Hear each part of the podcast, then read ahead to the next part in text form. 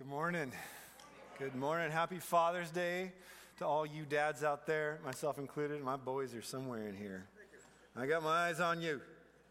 I love it. My, my girls are over in children's ministry, my wife's serving over there. But man, it is a heavy privilege to be a dad, isn't it? But how, how good it is to know we have a father who is supremely faithful. Faithful enough to make up for our failures as fathers, the failures of our fathers. He is one who is good. All his ways are perfect. We can trust him. Amen. Amen. Let's turn to God's word this morning. If you have your Bible, you can open up to Matthew chapter 12. We're continuing our series through the book of Matthew. Um, unfortunately, our little backwards monitor isn't working today, so I apologize if I'm going to turn a lot this way as we look at different slides this morning. Um, we're going to be in Matthew 12. We're actually going to start reading together in just a second from the end of Matthew 11, what Bob taught us last week, um, which I thought he did such a good job. It's so great having him a part of our elder team. Super cool. But if you have your Bibles, again, open up to that. We're going to start in Matthew chapter 11, beginning in verse 28, because what Jesus says in verses 20, 28 through 30, which is a really famous passage, basically all the themes of that passage continue into chapter 12, where we're going to be this morning. So follow along with me on the screens. Um, if you're able to, I know we've been doing a lot of standing and sitting, but they've said sitting is the new smoking, so we don't want to do too much of it, right? So if you are able to, would you stand with me and we will begin our reading in Matthew chapter 11, verse 28. Come to me, all who labor and are heavy laden, and I will give you rest. Take my yoke upon you and learn from me, for I am gentle and lowly in heart, and you will find rest for your souls. For my yoke is easy and my burden is light. Now, before we keep reading, there's this repeated idea of rest in this passage, right? And as we get into chapter 12, those themes are expanded as the first two stories have to do with rest, particularly about the Jewish day of rest, the Sabbath. What is this rest that Jesus brings? The lightness of his yoke, especially in comparison to the heavy yokes that, particularly here, the Pharisees were putting on people. So now, let's continue in chapter 12, verse 1. At that time, Jesus went through the grain fields on the Sabbath. His disciples were hungry and they began to pluck heads of grain and to eat. But when the Pharisees saw it, they said to him, Look, your disciples are doing what is not lawful to do on the Sabbath. He said to them, Have you not read what David did when he was hungry and those who were with him? How he entered the house of God and ate the bread of the presence which it is not lawful for him to eat, nor for those who were with him, but only for the priests. Or have you not read in the law how on the Sabbath the priests in the temple profane the Sabbath and are guiltless? I tell you, something greater than the temple is here. And if you had known what this means, I desire mercy and not sacrifice, you would not have condemned the guiltless for the Son of Man is Lord of the Sabbath. He went on from there and entered their synagogue. And a man was there with a withered hand. And they asked him, Is it lawful to heal on the Sabbath? So that they might accuse him. He said to them, Which one of you who has a sheep, if it falls into a pit on the Sabbath, will not take hold of it and lift it out? Of how much more value is a man than a sheep? So it is lawful to do good on the Sabbath. Then he said to the man, Stretch out your hand. And the man stretched it out, and it was restored, healthy like the other. But the Pharisees went out and conspired against him how to destroy him. We'll go through verse 21. Jesus, aware of this, withdrew from there. And many followed him, and he healed them all and ordered them not to make him known. This was to fulfill what was spoken by the prophet Isaiah Behold, my servant whom I have chosen, my beloved with whom my soul is well pleased. I will put my spirit upon him, and he will proclaim justice to the Gentiles. He will not quarrel or cry aloud, nor will anyone hear his voice in the streets. A bruised reed he will not break, and a smoldering wick he will not quench, until he brings justice to victory, and in his name the Gentiles will hope. This is the word of the Lord. Amen. Let's pray. Father, thank you for your word. Spirit, thank you for inspiring your word. Jesus, thank you for speaking these words to give us rest, to give us hope, to restore and refresh our souls, to call us to learn from you, to be your disciples following your example. Would you use your word? by your grace to make us more like your Son today. We ask this, Lord, in Jesus' name. Amen. You can take a seat. Again, do you see the way that these themes continue from the end of chapter 11 into this part? This idea of rest. What is this rest that Jesus gives? What is this easy yoke, this light burden in comparison to the heavy yokes other, others were putting on people? What does it mean that J- Jesus is gentle and lowly especially in contrast to like the growing hostility of the Pharisees, who are Jesus' main conversation partners in this passage. But it all centers around these two stories that take place on the Sabbath. So, what I want to do as we jump into this, take a few minutes just to talk about this idea of Sabbath, what that was all about, so we get the context of the situation that Jesus is addressing here. So, again, remember, the Sabbath was one of the key identifiers, identity markers for the people of Israel. This idea of resting one day, the seventh day, work six, rest once on the seventh, was one of the defining markers of the Jewish people. It was one of the top 10 commandments, right? In the 10 commandments in Exodus chapter 20, God told the people of Israel, Remember the Sabbath day to keep it holy. Six days you shall labor and do all your work, but the seventh day is a Sabbath to the Lord your God. On it you shall not do any work. Why? Because this was the pattern that God Himself established in creation. In Genesis 1 and 2, these six days of creating everything and then resting on the Sabbath day. The Lord blessed that Sabbath day and made it holy. Think about the rhythm there between the two parts that are highlighted up, up, or up there. God is the one who blessed the Sabbath day and made it holy. The Israelites were called to remember the holiness of that day and keep it. Use it as that rest. Stop from their normal work like God did. That's what that Sabbath word means. The root of it is idea of stop, stopping day. It was something that God modeled, not just for Israel, I would say, but because it's rooted in creation, it's something that He modeled for creation, for all of humanity, to follow His example his model of working six days and resting one. But that rest that he talks about here, it's not just chill out, it's not just me time.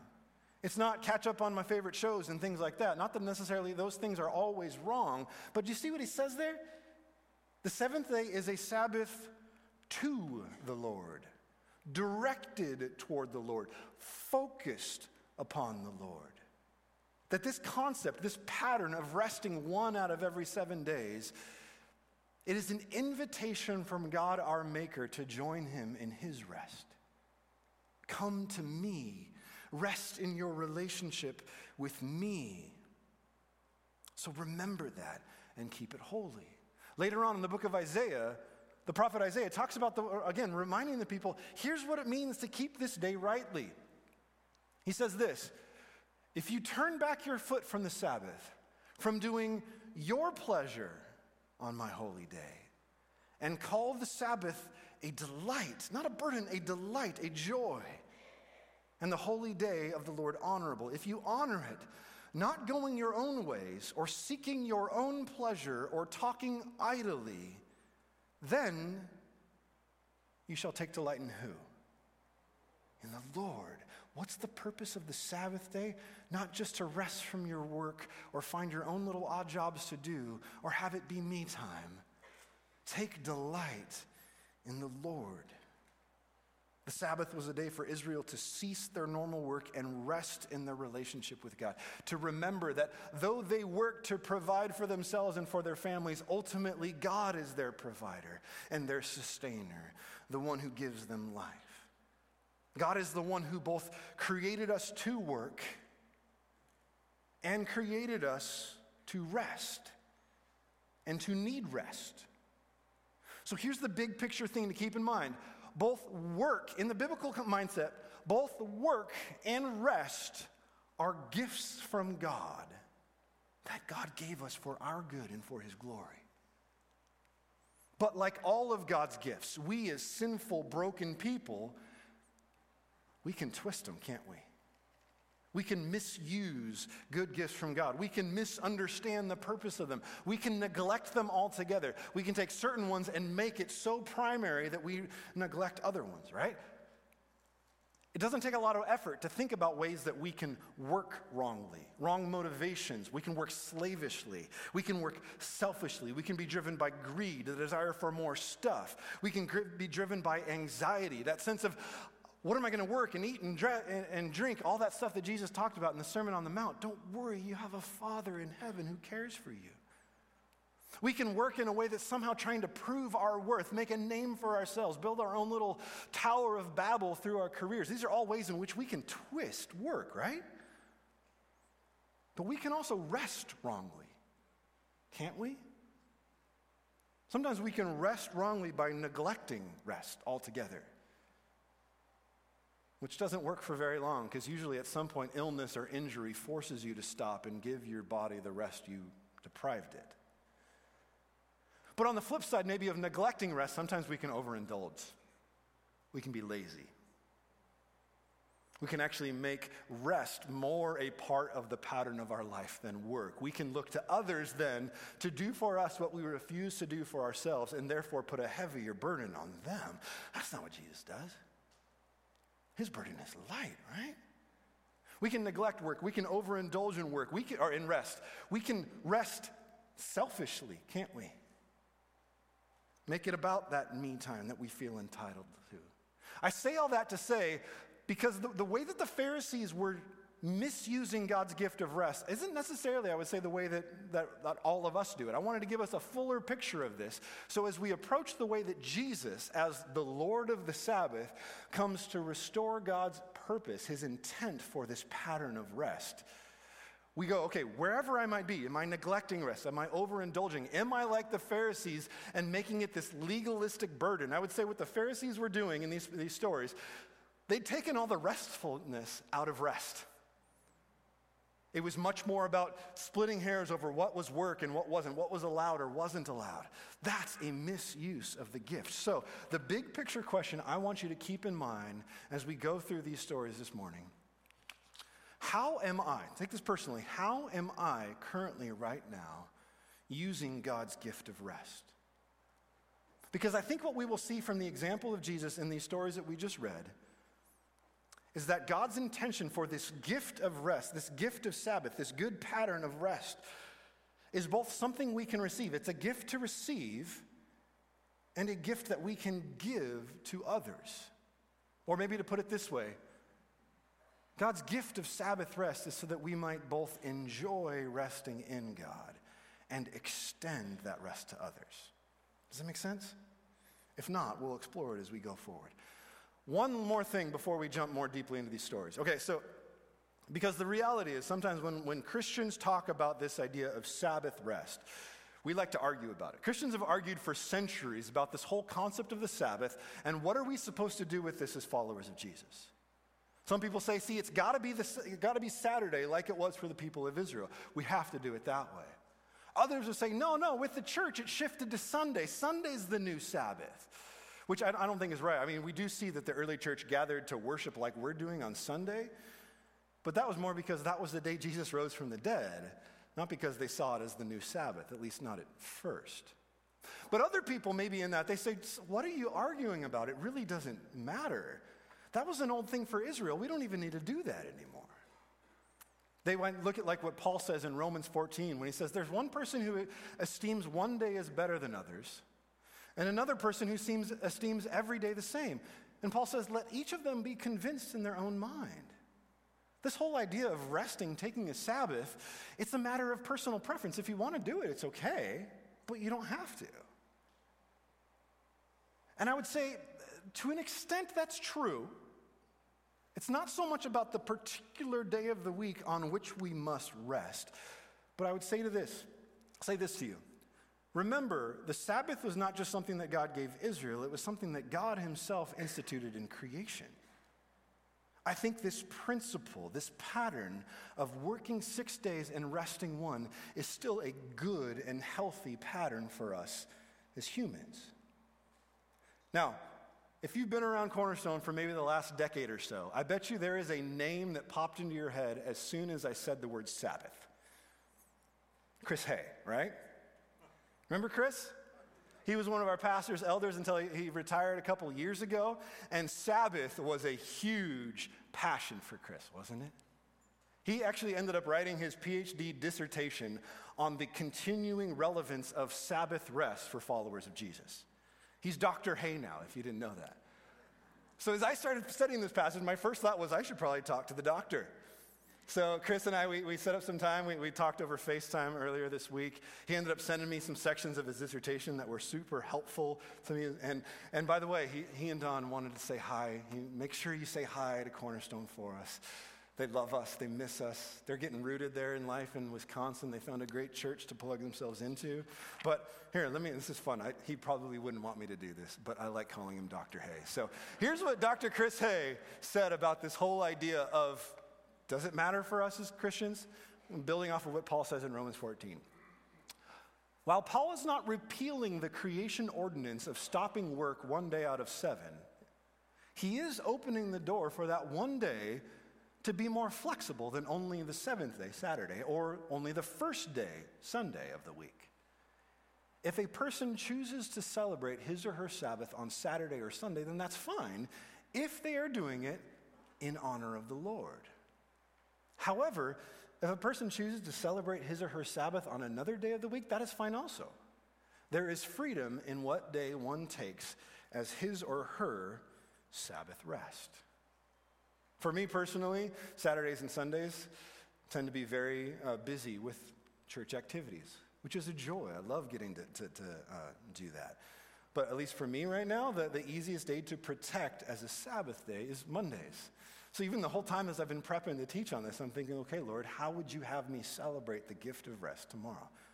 So as we dive into these stories now, again, that was worth it. I think you'll see it was worth it to take that time to set the table for this. Keep these two questions in your mind. How am I using that gift, both to enjoy it and extend it to others? Because that's what Jesus is confronting here with the Pharisees. The way that they had taken this good gift of Sabbath rest and turned it into a burden, a heavy burden. But Jesus says, My burden's light, my yoke is easy. So let's take his yoke upon us and learn from him in this passage. Amen? Back to verse 1. Here we go. Uh. The disciples are going through the grain fields on the Sabbath. They're hungry. They start just picking some grains. The law allowed them to do that. They weren't harvesting, like taking bushels to take home, but you could kind of grab a snack on the way. You could walk through somebody's field and basically take the kernels, rub them in your hands, get the, the, the grains of wheat, and eat them along the way. That's what the disciples are doing. But the Pharisees see this and they go, No, you guys are doing something that is not right to do on the Sabbath. You're doing what is not lawful on the Sabbath. Now, the Pharisees, it's easy to bag on them. And Jesus goes after them hard. We're going to continue to see that from this point on in the book of Matthew. But before we bash them, let's try to understand their heart. The Pharisees, to their credit, took God's commands very seriously. I would say probably far more seriously than many of us do. If God commands us to do no normal work on the Sabbath, that should matter to us, right? That should be important to us. Okay, but then it's really easy to go to the very next question, which is what is normal work? What does that mean? What kind of things could we or should we not do on the Sabbath? Because there's, there's certain stuff that still has to get done, right? Like waking up and getting dressed and brushing their teeth. I don't know if they did that, but like there's a certain amount of walking just about the house. Is walking work? Is it a matter of how much you walk? Like, is it a reverse of our smartwatches where instead of counting how many, make sure we get enough steps, make sure you don't take too many? That seems to be the way that the Pharisees did it. Okay, just, I'm going to look at this really quickly from Acts chapter 1. There's this point in chapter 1, right after Jesus ascends into heaven, where it talks about the disciples walking back from the Mount Olivet to Jerusalem. And it says that the distance was about a Sabbath day's journey away. You know what that phrase, Sabbath day's journey, refers to? The distance that enough Pharisees agreed on that was okay to walk before it became work. It was about a kilometer or like 0.6 miles. They would say if you stay under that, you're not working. If you go over that, you're working, you're violating the Sabbath. Why? Because we say so, and we're the experts. This seems to be the general way that the Pharisees approached God's law, with this sense of looking for more specificity than was there. Make it more black and white, remove the gray. They would say to people, it's like, we know it can be hard to know for sure if you're keeping God's law. So we've taken the guesswork out of it for you. So just do what we say and you'll be good. The problem was when Jesus showed up on the scene, he didn't just do what they say so he would be good he said things differently. We saw it in the Sermon on the Mount, right? You've heard the Pharisees say it this way, but I say to you, it's this way. There's something very similar going on here. Jesus is claiming an authority to rightly interpret God's law, even restore it to its intent. And in so doing, he was stepping directly on the toes. Not even the toes, he's like up on the arch of the foot of the Pharisees and their self appointed sense of authority. And that's why in this passage they react so strongly against him. This is the straw that breaks the camel's back, right here the Sabbath for the Pharisees. So again, they say to Jesus' disciples, You're violating the Sabbath. And Jesus basically says, No, they're not. They might be violating your traditions, but who made your traditions the authority?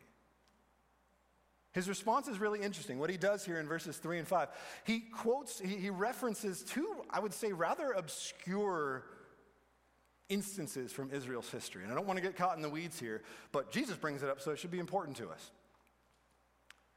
He references one story about David and his men when David has been anointed as king of Israel, but he's not yet become king, Saul's still on the throne and he's trying to kill David. You may be familiar with that, that series, that season in David's life.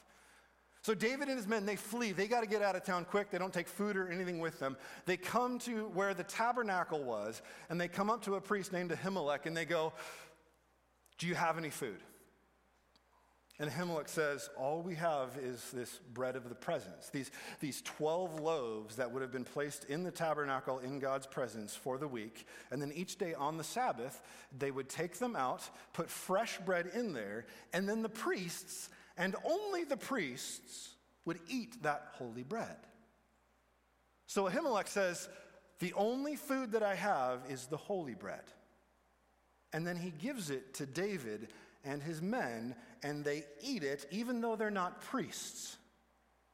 And here's the thing neither Ahimelech or David or his men are ever condemned or punished for doing so. So, in some ways, what Jesus is doing by referring to this story is he's looking at the Pharisees and he goes, okay, how far are you willing to go with this self appointed authority of yours? I mean, you'll, you'll condemn my disciples for what they're doing. But would you have condemned David as well? I mean, really, who's the judge here? And why do you think that it's you? Is really Jesus' point here. The second story is a little more straightforward. He talks about what the priests did on the Sabbath. There were daily sacrifices that the priests needed to offer. Every day in the morning and the evening, they would offer a lamb as a burnt sacrifice, along with some grain offering and some wine as a drink offering every day, morning and evening. Then on the Sabbath day, they would double that two lambs in the morning, two lambs in the evening. That was also the day, like we talked about in the other story, they would change out the bread. Jesus' point is to say, do you get it? That the priests actually have more work to do on the Sabbath? And he says that violates the Sabbath. Well, it violates the Pharisees' traditions, but it was actually commanded by God. Jesus is pointing, he's pointing out a gap in their thinking. He goes, Do you recognize there was work in your eyes that was not only allowed on the Sabbath, but commanded on the Sabbath? And it doesn't even fit into your thinking. You didn't take it into account. But then in verse 6, he says something that would have just dropped their jaw. What did I say? Dropped their jaws. That's what I was trying to say. Okay. He says in verse 6, I tell you, there is something greater than the temple here. What? From a Hebrew mindset, there is nothing greater than the temple. The one charge that they get to stick on Jesus later on when they want to crucify him is that he said he would destroy the temple and raise it up in three days. That's grounds enough to kill him. temple was a big deal. There's nothing bigger. This is where God's presence dwells with the people. This is where we come to worship, to bring our sacrifices. This is where heaven and earth meet. There is nothing bigger than the temple. And Jesus says, I am. And what I am doing is a bigger deal than that. So if it was okay for them to do that right work on the Sabbath, what my disciples is doing is okay. It may violate your tradition, but it does not violate God's intent. Man, we learn from elsewhere in the New Testament this idea that Jesus is better than the temple. I love the way that, that John puts it in John chapter 1 when he lets us know that Jesus is this one he calls the Word, who was with God in the beginning before anything else was created. He was with God, and he was God from the beginning. Jesus is God. And then in verse 14 of John chapter 1, he says that this Word became flesh and dwelt among us. God with us. That's what we celebrate at Christmas time, right? The incarnation. God coming to be with us as one of us. And if Jesus is God with us, dwelling with his people in a closer, more intimate way than the temple, that also means that Jesus is what he says in verse 8 the Lord of the Sabbath. I am the one who has the authority to determine what is the proper use of God's good gift of rest. What fits with my intention for this? And again, he says, What my disciples is doing does not violate the Sabbath. It might violate your traditions, Pharisees, but your traditions are not Lord. I am Lord. Then in verse 7, this is crazy. He actually refers back to a previous conversation he'd had with the Pharisees. He says, If you had known what this means, I desire mercy and not sacrifice. He's quoting from the Old Testament prophet Hosea. If you flip back in your Bibles two chapters to Matthew chapter 9, we see this thing referenced again. Look what Jesus says in Matthew 9. This is right after he's called Matthew the tax collector to come be his disciple. And Matthew throws a party for Jesus and the disciples, and the Pharisees get all stuck up about it, and they go, Why are you hanging out with tax collectors and sinners? And remember what Jesus says there in verse 12? It's not because these guys are okay, they're sick. I came like a doctor for the sick. But then he says this Go and learn what this means. I desire mercy and not sacrifice. Several weeks ago, when I was teaching through this section of Matthew 9, I talked about how that phrase there from Hosea 6, I desire mercy and not sacrifice, it's a Hebrew figure of speech that doesn't mean this, not that. It means this more than that. I desire mercy more than sacrifice. That's important to keep in mind because God is not saying to the people of Israel in Hosea, I don't want your sacrifices. He's the one who commanded them to bring them. But what he is saying is that your intention, your motivation, what you mean by that action is more important than just the action itself. It's not just about bringing these sacrifices because you think it'll earn God's favor or get him off your back. The sacrifices themselves were all about mercy. God's kindness to undeserving people, to give them a way to approach Him when they failed, bring a substitute, a sacrifice to stand in your place, die on your behalf, and this will be made right. We will be able to be together. Do you see the way Jesus is bringing something even better? In Jesus, God has come to his people, no longer them coming to him with a sacrifice. Jesus is God coming to them as that sacrifice as that perfect sacrifice. If God says in Hosea 6 6 that he desires mercy more than sacrifice, do you see the beauty of this picture? That in the person of Jesus Christ, God's mercy and sacrifice come together. He is that perfect sacrifice. As we sang a little bit ago, who could imagine so great a mercy? What heart could fathom such boundless grace that the God of ages would step down from glory to do what? To wear my sin, to bear my shame. That's who Jesus is. That's what he has done for you if you have come to him. Jesus is not just the doctor for the sick, he is the cure too. Do you see that? That's why it's worth continuing to praise him and learn from him together. But again, notice here in Matthew 9, he tells the, the Pharisees, go learn what this means. And then in Matthew 12, he kind of follows up. He says, if you had known what this means. See the difference there? This is basically Jesus coming with the report card. In Matthew 9, he gave them the assignment go learn what this means. Now he comes in Matthew 12 and he says, You didn't learn it. You didn't learn it. You still think it's about splitting hairs over what is or isn't work. You think that's what God wants? Fretting over how many steps I take today? And because you didn't learn this lesson, that mercy and sacrifice come together, you've condemned the guiltless. You've put a heavy weight on people's shoulders that I never expected them to bear. And then you've made that weight even heavier by heaping your condemnation on them because they didn't fail to live up to your man made standards. Listen, if that sounds to you at all like what your church background has been like, that's not Jesus. Jesus says his yoke is easy his burden is light. He says, Take that yoke on, learn from me, walk in my footsteps. But if you do that, I'm not here to weigh you down and crush you. I am here to give you rest.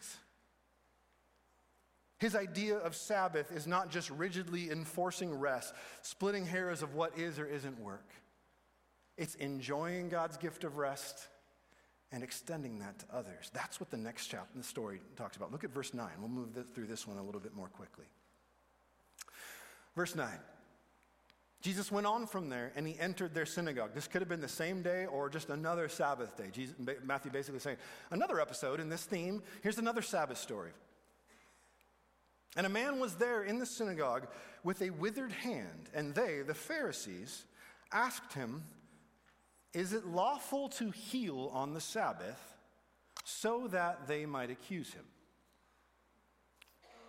Now, here's the deal. Here's the, the rub, the, the debate going on at this time. Most, Sabbath, most rabbis would have agreed that the Sabbath prohibition from work could be put on hold in a life threatening situation.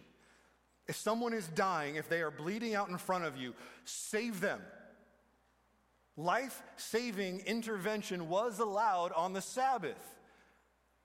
But if it wasn't a life, uh, an emergency situation, they would say, wait. There's actually another story in the book of Luke where Jesus heals someone on the Sabbath from a long term condition she'd had for 18 years. And the ruler of the synagogue is mad at him. He says, There's six days to do that kind of stuff. Come back tomorrow. Don't do that today. It seems with this dude with the withered hand. Again, this probably was something that he had dealt with for a long time. And that was the rub.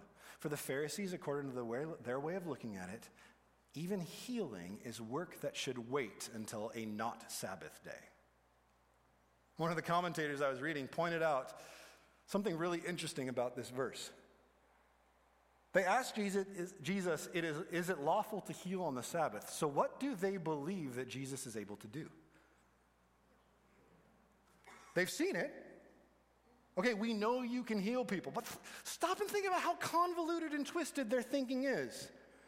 They don't even stop to consider the implications of Jesus having this kind of power to give this man rest from his suffering on the Sabbath day. All they can think about is, according to our way of looking at it, this is work that should wait for another day. And they look for a reason to accuse Jesus. But look what Jesus says in verse 11. Which one of you, if you have a sheep, if it falls into a pit on the Sabbath day, will not take hold of it and lift it out? He's not creating a hypothetical situation. This was actually an active topic of debate in first century Judaism. Did you know that? In the way that the Pharisees and the rabbis like to split hairs of what was or wasn't work, there were different groups that took stronger or, or softer lines on something like this. One group, the Essenes, took a really hard line. They said, No, you may not help an animal in distress on the Sabbath day. Because for them, it was a question of who do you care about more? What, is the, what are you willing to sacrifice to honor God? What's more important to you? Your animal or honoring the Sabbath? They even said if a living person falls into water, you cannot help them on the Sabbath because both you and they would be, fought, would be working. What?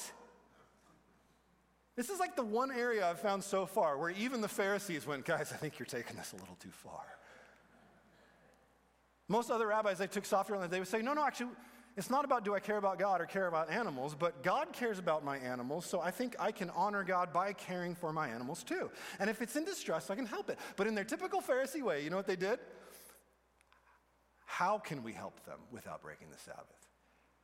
Can we put a ladder down there so the animal can get itself out? Should we drop food down there so it has something to eat and then we come get it on Sunday? But the majority of Pharisees, this is what Jesus is referring to, the majority of Pharisees said, no, no, no, go down and get it. Alleviating the animal's suffering is not breaking the Sabbath. And this is what Jesus does. It's so wise here. He finds the one place where even the Pharisees said, Guys, I think you're taking this a little too far. And he says, Play that out. Be logical in the way that you're doing this. If you'll do that for an animal and you say it's not violating the Sabbath, how much more should you care for a human who is more valuable than that animal? If you all agree that humans are more valuable than animals, which would have been common sense in, in the first century, not so much today, but in his day, if he says, if you all agree that a human is more valuable than an animal, but you are willing to help an animal in distress on the Sabbath day, how much more should you be willing to help a human being? And then he says this definitive statement in verse 12 it is lawful to do good on the Sabbath, to not only rest, but to give rest, to give relief to others if it is in your power to do so. And it is in Jesus' power to do so.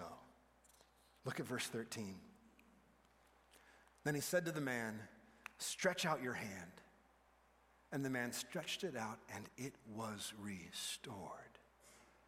That's what Sabbath is about rest and restoration. It was restored like any other. Jesus, in this act, is fulfilling God's intent for the Sabbath, and he is demonstrating to us the type of rest that he offers to those who come to him.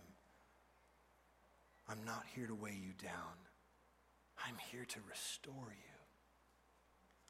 And yet, rather than come to him, the Pharisees went out. This is the fork in the road for them, and they say, We're going to choose this path. We won't come to you, Jesus. We're going to go out from you. And then it says, they conspired against Jesus to destroy him. Stop and think about like the gross irony of this. The, the hypocrisy that should be plain to us but seem to go right over their heads.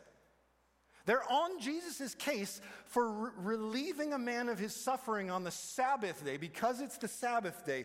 And what do they go out and do on the Sabbath day? Plot to kill him. Like that doesn't violate the Sabbath? Like that's what God intended, right? How blind can you be? How trapped in your own self righteousness can you be? But here again is the unexpected thing At the moment when the Pharisees withdraw from Jesus, Jesus withdraws from them too. He withdraws from them too.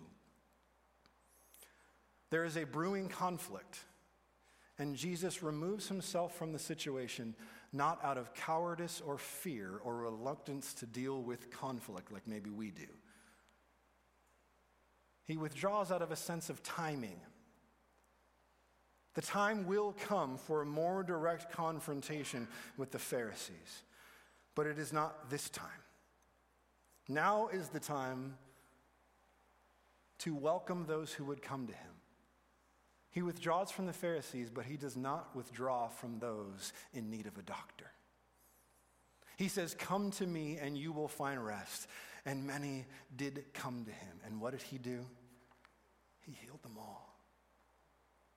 This is our Jesus. This is who he is. This is the kingdom that he brings. It's not what we would expect, but here's the crazy thing in the end of this passage, Matthew sees even in the purposeful withdrawal of Jesus from his enemies, and even telling those who he healed not to spread the word around, it's another indication for Matthew that promises from the Old Testament are being fulfilled. He actually gives his longest quote from the Old Testament here, from the book of Isaiah, chapter 42 which speaks of this one who is God's servant, who is loved by God. He actually purposefully echoes the words that God himself said of Jesus' baptism. He's my beloved. I'm well pleased with him.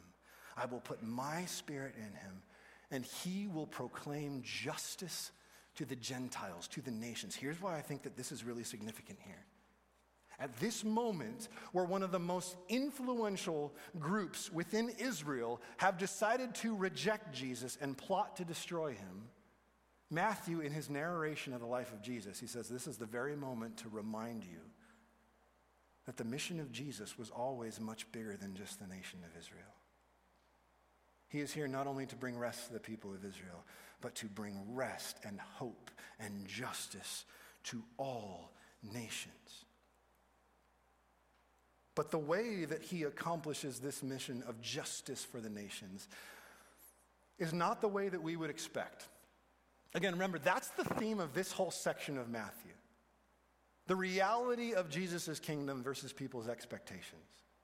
Look at how Jesus does his justice work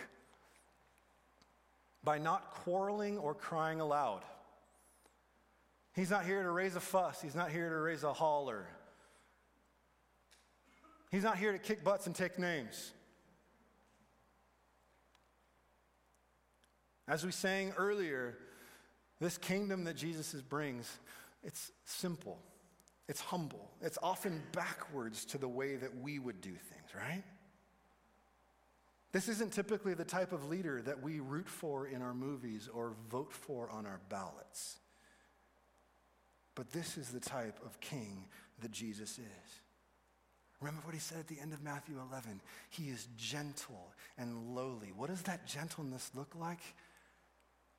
If there's a bruised reed, if there's, yeah, there's some stalk of grain growing in, on the hillside, and uh, animals come by, kind of snapped it, and it's just hanging, dangling there, he's not going to finish it off. He's not going to break it further. If there's a smoldering wick in your candle or your lamp, and it's just sitting there smoking, about to go out, he's not going to snuff it out. You know what the picture, like the word picture, is all about communicating there? Jesus came for those that we often consider lost causes. He came, like he said, as a doctor for the sick. So listen to me. If you're here today and you feel sick, you know deep down that you are not okay on your own. Jesus came for you. If you feel bruised and beaten up by life, Jesus is not here to break you further. If you feel like you're smoldering, you're just hanging on like a candle that's about to go out, Jesus hasn't come to snuff you out. He is gentle, He is lowly, He cares for those we overlook and write off. Aren't you glad that's who He is? Jesus has come, again, as we saw in Matthew 11, to give us rest, to give us relief, whether that's from man made burdens or expectations that we were never intended to carry, like what the Pharisees put on people. Whether it's to give us rest and relief from suffering and pain, like the man with the withered hand, which, again, maybe in this life we only catch a glimpse, a taste of it. But one day, Jesus will grant perfect and final rest when all pain and suffering and sorrow and death are done away forevermore. He has come to give you rest. He has come to give us rest through mercy and forgiveness for our failure, for our sin, for our rebellion. He's come to lighten our burden by first carrying our burden to the cross, dying, rising again in victory. Jesus has come, I would say, even to give us grace so that we might learn how to work from a place of rest. You know what I mean by that? There's a difference between working to prove your value and working knowing that your Father values you. Working for acceptance versus working from a place that I am accepted by the God of the universe, not because what I've done or might do, but because of what Jesus has already done. Doesn't that allow you to take a deeper breath? It allows me to rest, remembering, which I often need to be remembered or be reminded of. The weight of the world isn't on my shoulders. The weight of my own life, the weight of my kids, the weight of my family is not all on my shoulders. It is squarely and comfortably on Jesus' shoulders. I can rest in that children's song that Ian led us in last Sunday that Jesus He's strong. Little ones to him belong. We are weak. But Jesus is strong. We can rest with him. So here's the way I want to wrap things up. Come back to these questions. If Jesus has come to give us rest, how can we use that gift rightly? Both enjoy that rest, extend it to others. If you recognize that in your life right now you have been neglecting rest, how might you implement a healthy pattern of rest starting this week? Again, not just as me time, but as a God focused rest in who He is for you. As I mentioned, uh, I forget if I mentioned this earlier or not. I think I did. Like for me, the easiest day to protect as a rest day is Mondays. So, this whole time as I've been prepping this, I've just been praying, going, Lord, what would it mean for me to take tomorrow, not just as a day to rest or to get the honeydew list done, though sometimes home project can be incredibly restful to me. I love it. Mowing the lawn, oh, that is rest. I love it. My boys are old enough to help now, and there's a little bit of like, okay, but I like it, right? I'm convicted and challenged to go, what does it mean to not just use this as a day of stopping, but a day of God focused rest. Time in His Word, time in prayer, time in relationships with others. If you recognize, maybe on the other hand, you've gotten into a habit of being selfish with your rest. This is my time, nobody encroach upon it. What would it look like to incorporate others in your rest more? This is actually something Chris and I were talking about. He was pointing out the fact that with that cool freedom that we have now, it doesn't have to be a certain day when we can rest, there's kind of a flat side to that because if we rest on different days, we lose the opportunity to rest together. And in an already individualistic culture, we can get really individualistic with our rest. So, what would it look like to incorporate others into this Godward Sabbath rest? Maybe involving them a shared meal or activity or something like that, but doing it with not just, hey, we want to have people over, but with the sense of saying, can we come direct our gaze at God together? As we do whatever it is, go for a hike or eat dinner or something like that, let's make him a part of our conversation.